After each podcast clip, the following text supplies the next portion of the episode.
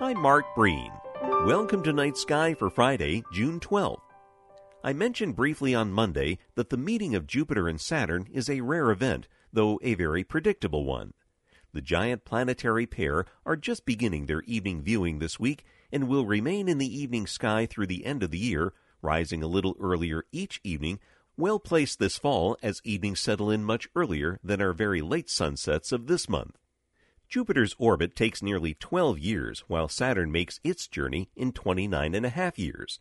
This combination brings them together, with Jupiter ever so slowly passing Saturn once every 19.6 years. Given a person's lifetime, you might only see them together 3 or 4 times. Through this summer, they will remain close, but late this fall, from November into December, they edge much closer together so that in the twilight of December 21st, the winter solstice, they will almost touch, their closest appearance in 400 years. Next week, as the summer solstice approaches, the summer stars are on the rise on Night Sky. Night Sky is a production of the Fairbanks Museum and Planetarium and Vermont Public Radio.